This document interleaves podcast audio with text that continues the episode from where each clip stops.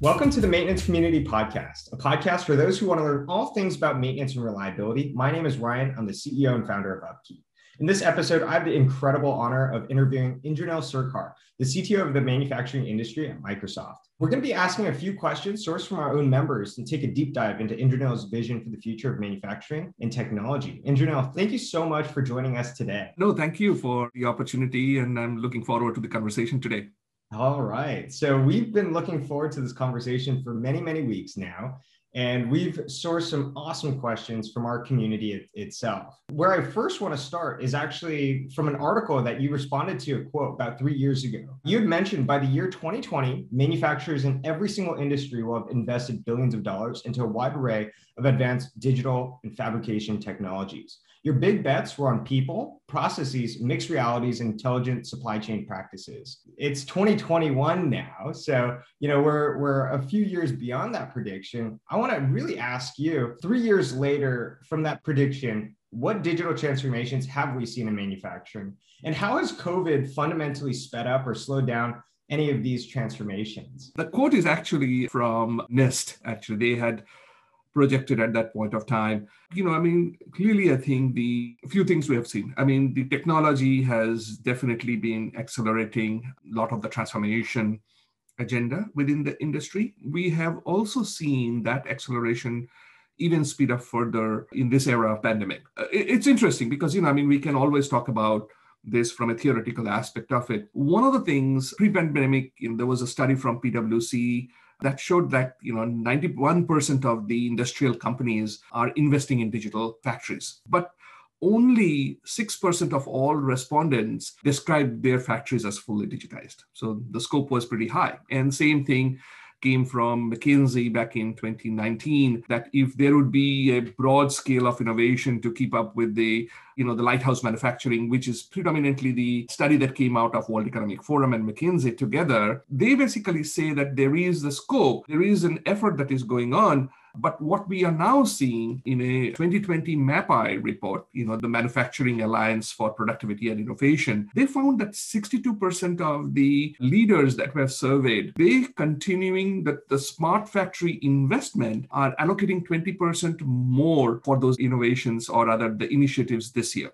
And I think, you know, that basically shows that there is a accelerated approach in why these uh, investments need to happen you know as they recognized disruptions in the industry were largely caused mainly because some of the agility didn't exist in the factories. They weren't built for these kind of once in a millennium kind of an event. And I think that's what we are definitely seeing. So to, to answer your question, I think yes, definitely we have seen some advancement of technology. Three years ago, the prediction, and even if not even f- move further ahead. And I'm sure you didn't factor in the whole global pandemic into those projections. That's correct. I mean, many of these reports looked at it at a regional perspective. Although the McKinsey World Economic Forum and and you know we have been working closely with them globally for those lighthouse projects. Clearly, I think the message that we are hearing back from them to accelerate those efforts even further. So what I hear from you, Indranil, is like very, very early innings of this, you know, digital transformation within manufacturing. Still a long ways to go, but it seems like we're starting to make a lot more progress. And it seems like COVID has really sped up and accelerated some of these digital transformations within you know the manufacturing industry especially here in the us i'm curious you know obviously you made these predictions about three years ago. Has you know those big bets and people processes mixed realities intelligent supply chain practices has that changed and shifted that much over the last three years? I i would think that you know the way how we see it the transformation was already underway. I think you know uh, with the industry 4.0 the basic framework of cyber physical systems the maturity models that were built out you know from being connected to becoming more predictive and then uh, becoming more cognitive or prescriptive if you think of it that way. I mean we have seen the work started pretty early you know five six seven years ago but they were mostly in the proof of concepts and pilots and uh, you know getting out of that pilot purgatory and being able to scale into the broader manufacturing you know even within larger enterprises where they have hundreds of factories how do you replicate that same you know success that you may have had in few factories into multiple of them we are seeing some significant shift, obviously, right? And, and I think the technology maturity also played a role. Like, for example, broader acceptance of the cloud technology and also the seamless aspect of the you know edge to cloud as an ex- example of it are some of the things that we have seen uh, being adopted and i think you know that's become a lot more mainstream and much more easier for implementation for a lot of customers. That's not just the thing, but what we have also seen that how AI is starting to, you know, uh, benefit the customers. You know, as I mentioned about the predictive aspect of it, but then you know, getting into that cognitive part of it are uh, are clearly some of the key advancements. You know, one of the one of the biggest challenges that we have always seen in the manufacturing is the connectivity aspect of it, and I think you know we have heard about brownfield environment where you need to connect with newer equipments with the older equipments at the same time. Uh, Microsoft and you know number of other manufacturing leaders in the industry came together creating this you know open manufacturing platform, which is 22 to 25 now, 22 around 22 to 25 steering um, members that are basically leading a lot of the work that is going on and it's under linux foundation today. And it's truly the definition is that you know how do you create that open framework so everybody can take advantage of it? And i think you know that's going to really accelerate some of the adoption work. And in parallel what we have also seen is newer technology like digital twin taking shape. We have seen you know mixed reality mature to be able to you know greater adoption in factories and in field services and so many other areas. And lastly i would say that the evolution of the business model and i think you know people are now able to take up these new business models for driving their manufacturing whether it is you know product as a service or creating newer capability of you know IoT that changes the way how you actually define your broader supply chain and value chain for that matter are really evolving and transforming the way how we think about it. And Indra, I remember we were talking about this maybe three weeks, two, three weeks ago about like how technology adoption is accelerating right now, but we're going to continue to see this acceleration. A big part of that is the way that technology is adopted. I mean, something that you mentioned was how a lot of technology is going from this pilot phase to, you know, let's call it like more broader acceptance and rollout.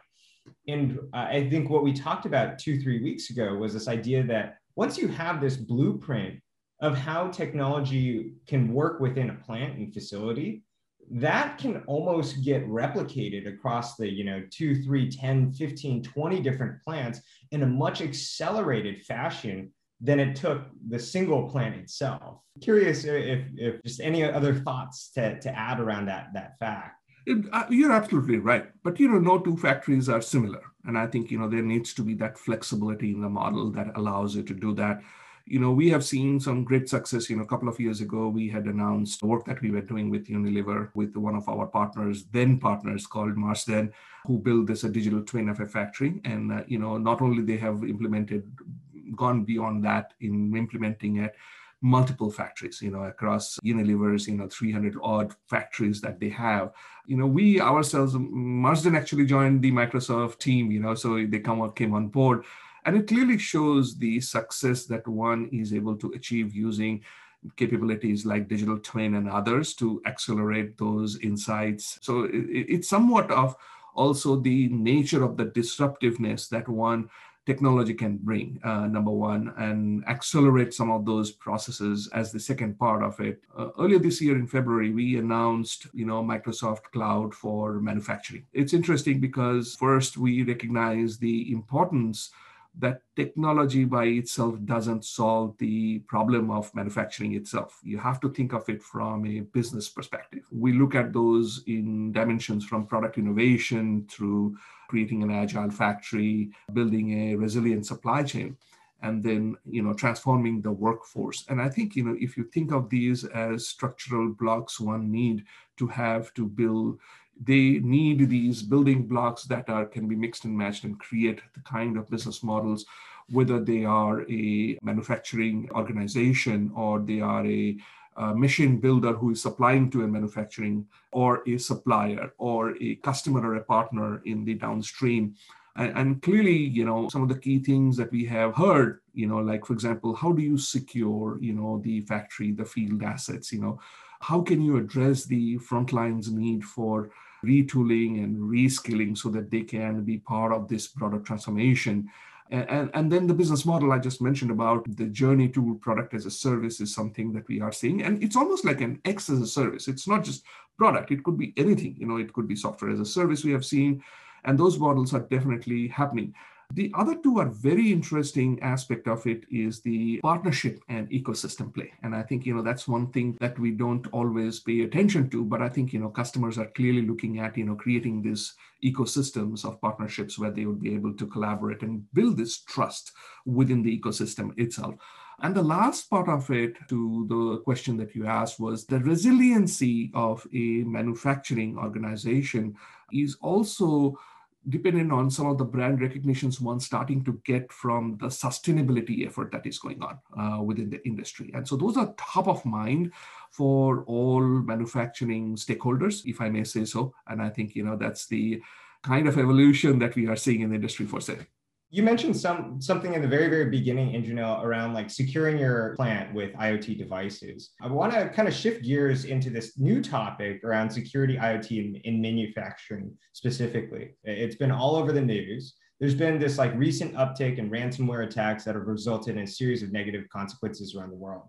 This really showed the critical vulnerability of the, the infrastructure within our supply chain including you know, our oil and gas infrastructure, our even our food and agriculture. Uh, basically, I want to start with this question, Indranil. What's going on right now? What's the future going to look like as it relates to security and in- infrastructure?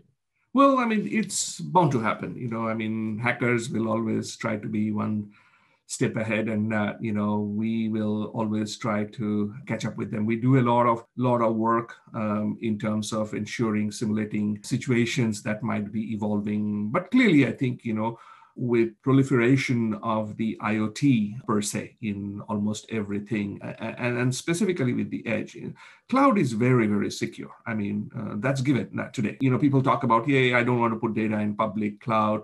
But truth be told, I think public cloud is a lot more secure. And we have heard this from over and over again from customers who do tremendous amount of audit of their data and the systems to tell us that you know the cloud is certainly more secure from their own data center as an example. And i think you know that's a proof point. But i think the challenges starts happening when you have these edges. You know how do you actually secure the edges? And i'm not saying that they're not secure. They do have lots of different technology. But there are vulnerabilities, there are points of attack. One could, you know, like the solar wind, which was even more challenging than a ransomware in the sense that it, it was at a supplier side of the whole equation. And so, how do you actually create a more meaningful way of securing those edges, unmanaged devices, and infrastructure is a completely a different conversations altogether. It's part of it, but it is also a different one. We have, you know, looked at technology can play a significant role in these kind of scenarios, you know, from edge to cloud security. You know, Microsoft actually has a product called Azure Defender for IoT.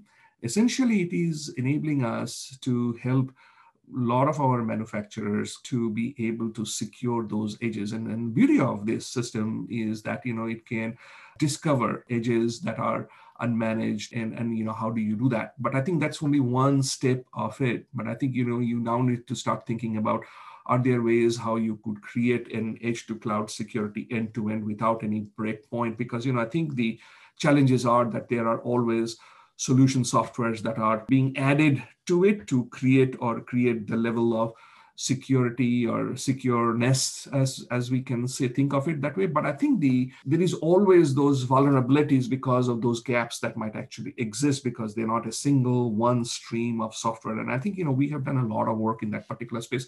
And not just us. I think a lot of industry players are have been doing a lot of work in this particular space. So for us it has been mostly to you know we announced a product quite some time ago called you know azure sphere. Essentially it is a mcu based security that connects all the way to the cloud. And so for a lot of edge devices that is using those mcu based capability from azure sphere that takes all the way to that And I think you know that's you know one of the areas where we talk about it. But I think what another another aspect of it is that what about the PCs and servers and everything else that exist, you know, because those are also still vulnerable. And I think we do create, you know, solutions that actually can secure, you know, end to end. I think back in October or November 9 timeframe last year, Microsoft, Intel, Qualcomm announced a joint initiative for creating something called Pluton.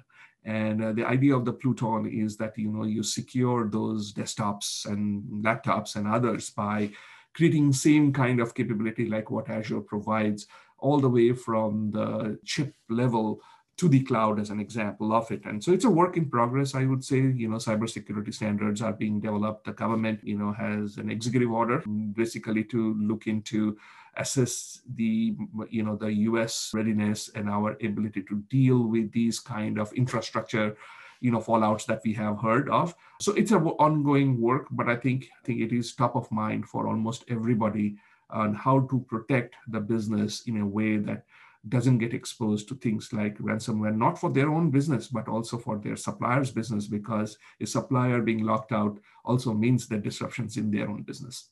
Yeah, I mean, the impact to the supply chain just affects so many downstream businesses. It's, it's absolutely wild. You know, we, we talked a little bit about like the, the growing push towards cybersecurity, but I've also heard this idea that a lot of the ransomware, a lot of the cybersecurity issues that are getting brought up come from very, very basic things like not having very simple passwords or not securing your own network. I, am just curious, Indranil, like where do you see the biggest vulnerabilities within technology? Is it is it kind of like the most basic things right now or are hackers just getting smarter and penetrating the very complex uh, let's call it cybersecurity rules that we have? I, I think it's all the factors all of the above i would say. That you know i mean clearly vulnerability starts with securing the edges you know. And, and human you know element are always critical in many of those situations you know passwords you know and, and as you can see that world itself is moving away from using password but you know probably 80% of still uses password as an example you know uh, you know two factor capabilities in using authenticators and other things are all showing up more and more you know how one can actually do that to ensure uh, that part of it. That's being only one part. But i think to your point it is also the hackers who are constantly as i mentioned that hackers are constantly trying to get ahead of it. A lot of the vulnerabilities happens because of the older systems that are not upgraded, that are not patched, and that actually exist. Even many of the companies, many of the enterprises don't even know those exist within their environment, as an example, because of the way how it was deployed, managed in the past. And I think, you know, being able to create a effective set of tools that can go do these discovery on its own. And that's what I was talking about this Azure, Azure, Defender for IoT, which can actually do many of these discoveries of those IoT devices on the edge on its own are critical tools. And so my point here is that the tools exist. It's a matter of, you know, how companies make those level of investment in ensuring that their security is there. But it is not a one-time effort. It needs to be a continuous process to evaluate you know how their security is enabled implemented and the people who are empowered to make some of those choices and, and decisions. So clearly i think on the individual manufacturer i think this needs a conversation on how but the, but you know essentially the technology exists or in the horizon essentially. You know there are newer things that we are looking at it at this point of time. More than that i think the policies the government policies you know the state actors and how we deal with them are also a parallel uh, set of activity. And, and i'm you know i'm glad to say i think the there is a bipartisan effort across the congress as well as you know in the government that this is much more serious. And you know hopefully the upcoming you know some of the legislation on the infrastructure and others are going to address some of those critical vulnerabilities that allows that actually has literally terrorized our infrastructure in some sense and form you know, and, and incentivizing to a great extent that everybody needs to adopt to some of those standards. What, what's been going on through my mind, Indranil is, you know, why now? Has this always been happening? And we just never heard about it because people don't want to talk about the vulnerabilities within their own infrastructure? Or is it happening more and more? Are hackers seeing like the monetary gains of this? I, I kind of just want to ask the question like, has this always been happening, or why are we hearing about it more and more right now? First, you know, the social media obviously makes it a lot more easier for people. We get to know a lot more now uh, than earlier because of the proliferation of the information, and everybody is so tuned to everything that is going on, it bubbles up a lot quicker. So there is very hard to hide something that happens today, unlike in the past, where people could actually avoid not talking about it, right? I mean, hackers always existed. I mean, I can remember going back, you know, 20 plus years ago, we always, you, you know, have a way of testing in uh, our software using hackers to come together and you know test out the you know are the vulnerabilities exist or not you know. So those are ways how we used to do it. That is also the part of it where the hackers have gotten a lot more sophisticated. It is always going to be the case you know. I think there is always going to be the i mean it's always already known that you know the next battleground is the cyber really not physical battleground in many cases. And, and i think you know the, the government looks at it that way and creating the right level of measures Cyber is interesting space as more and more utilization takes place, and uh, just like any other physical assets, one need to protect it. But the tools exist. That's an important part of it. That the tools exist. It's how do we apply those tools in the right level? You know, the tools exist, the investments are there, but we need to get them all aligned in a way, not just as a country, but as a society with a lot of our allies together. You know, building our effective countermeasures. I would call it. So we talked quite a bit about like the future of technology. We talked a little bit about like how security plays a role in, in the future. But I think what also is a lot of a lot of people, you know, within our own customer or community that that are going on through their minds is how does the future affect me in my role today? So something that I'm asked quite a bit eh, is really about what the future of maintenance looks like and how the role of a technician kind of changes in this increasingly digital age. So I'd love to throw the question out to you, Anjana, and hear your thoughts around, around this. How is technology affecting the role of people within the shop floor? And how are their roles within, within industrial companies changing as a result of all this technology coming in?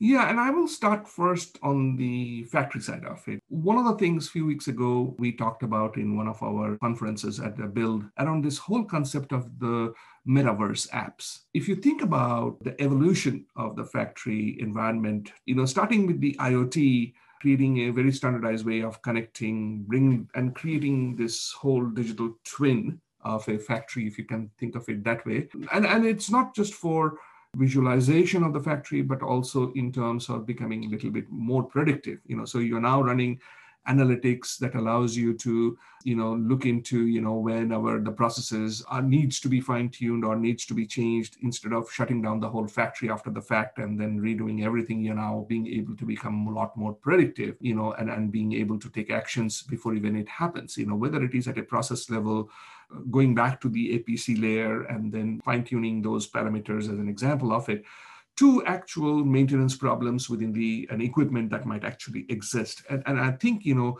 what we are seeing is application of AI uh, to reduce or identify or improve some of these performance. A good example would be, you know, applications of deep reinforced learning. And Microsoft actually, you know, through acquisitions created this called the autonomous AI, which allows us to now apply, let's say, to reduce becoming a little bit more prescriptive so for example in cnc calibration as an example you know where you could you'd have to have skilled uh, technicians or engineers to come configure and get to that level of tolerance of you know 0.101 micron level tolerance for the cutter head you could now use simulation to be able to create an AI brain that actually does that in a fraction of a time what an individual would likely to take, right?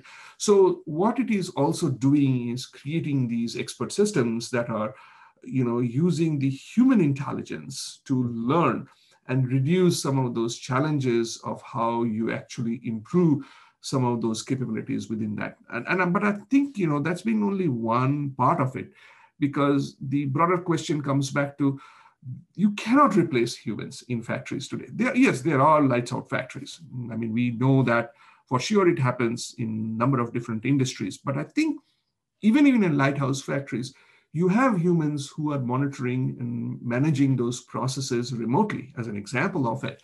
And when there are problems happen, you really need to quickly get to that point and to solve those problems much faster. And so we have seen these the rise of these, you know, uh, what we call mixed reality, you know, the augmented reality capability using, you know, devices like HoloLens to put it on and, you know, help the guide them through the whole process to solve the problem either on their own or through a remote assist that who can remotely look at it and you know solve those. And, and you know one of the great examples of it we published a few years ago was with jointly with thyssenkrupp elevators and where they had their technicians prepare before even they go out to a service call at a customer facility.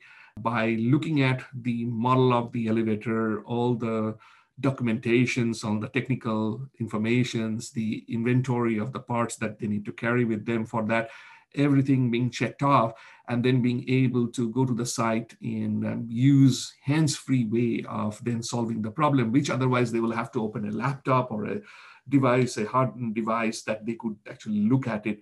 And so we are seeing these tools are elevating the new way of how doing it. Now, if you think about that from a factory perspective, all the layers that I talked about, you know, from IoT to digital twin to the analytics, AI, and then the mixed reality, creating this whole metaverse, you know, as a as a uh, solution is the next evolution that we are seeing happening that and, and so when you take that and start to apply it into different environment whether it is for a machine builder who needs to support a remote equipment how can you do that? You know asml which is one of the largest semiconductor you know equipment manufacturer that has customers around the globe in their fabs uh, for the fabrication of uh, chips as an example. When the pandemic hit uh, one of the first things that impacted them was ability to travel to these sites and support the customer's requirement you know to keep these machines. And major, many of these factories are literally lights out. They run pretty much on their own but you do need uh, people to supervise them and you know do smaller maintenance as an example.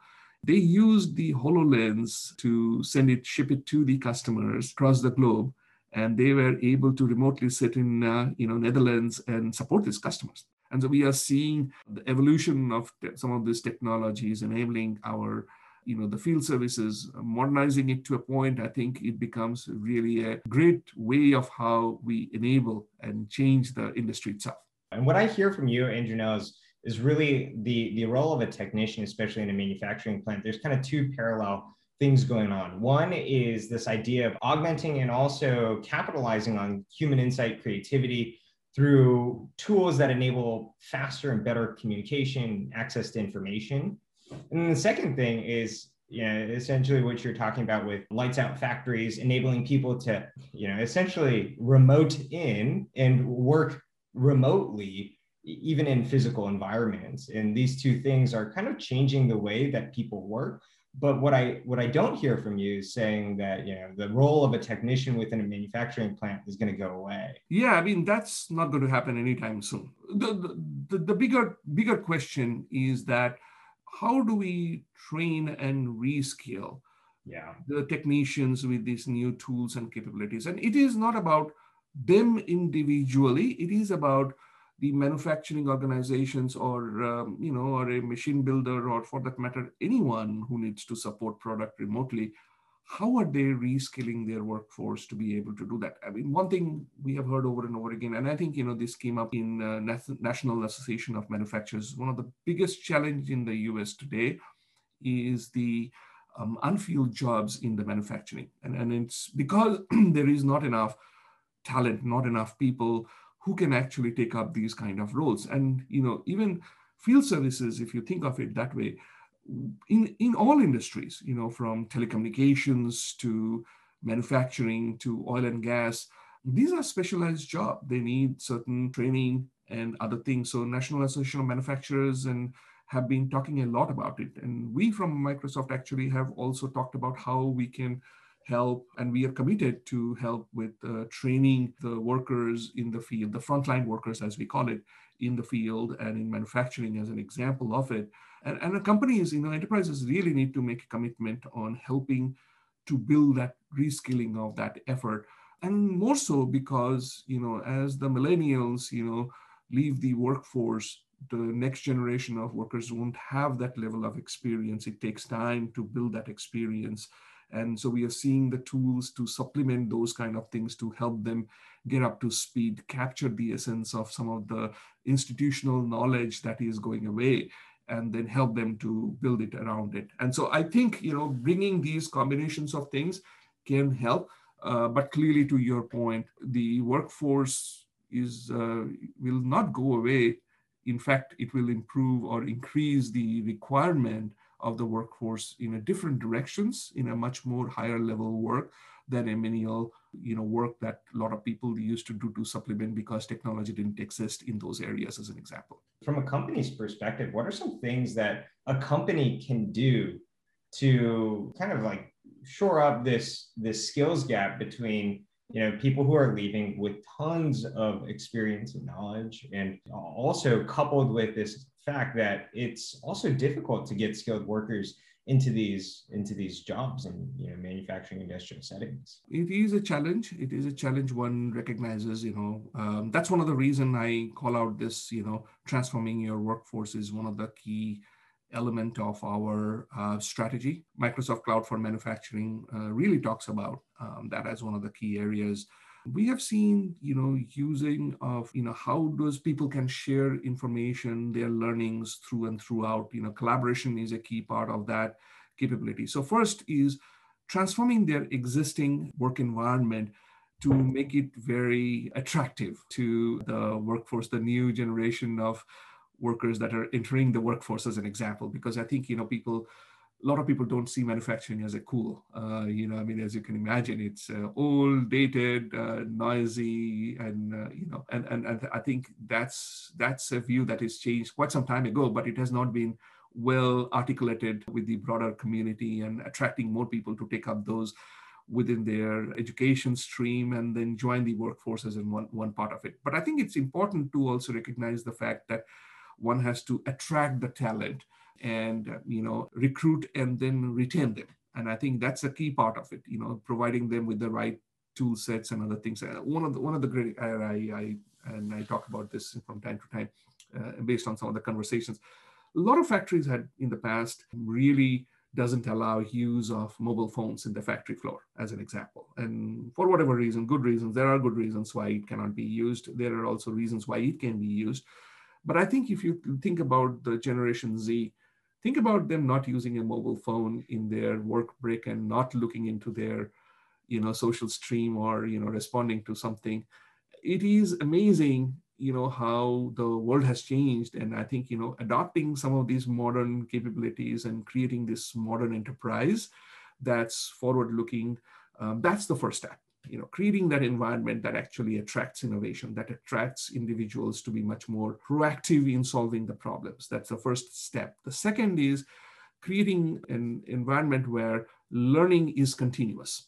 And i think you know this is where we can think of tools that not only captures the essence of how problems are being solved but these becomes kind of assistant that can actually answers to your questions looking into the large pool of problems that have already been solved, finding the right set of informations and in even you know the right resource who can solve the problem for you.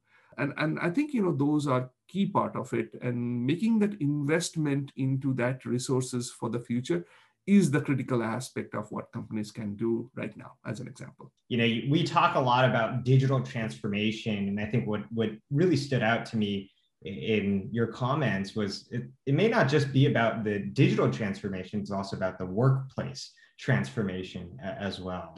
Yes absolutely. And, and i think you know that's the you're absolutely right. I think you know we see that a lot of people think only about investment in digital technology, but they forget about that human element that really need to run this part of it. And one needs to think of that holistically end to end as an example. So you are spot on actually recognizing that as one of the key element of our strategy on how we think about it. Indranil, thank you so much for taking the time to speak with me and our entire community today. I'm the CEO and founder of Upkeep, and you can connect with me over at the maintenance community at upkeep.org.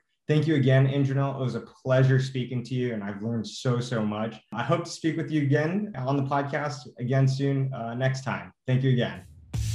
Thank you.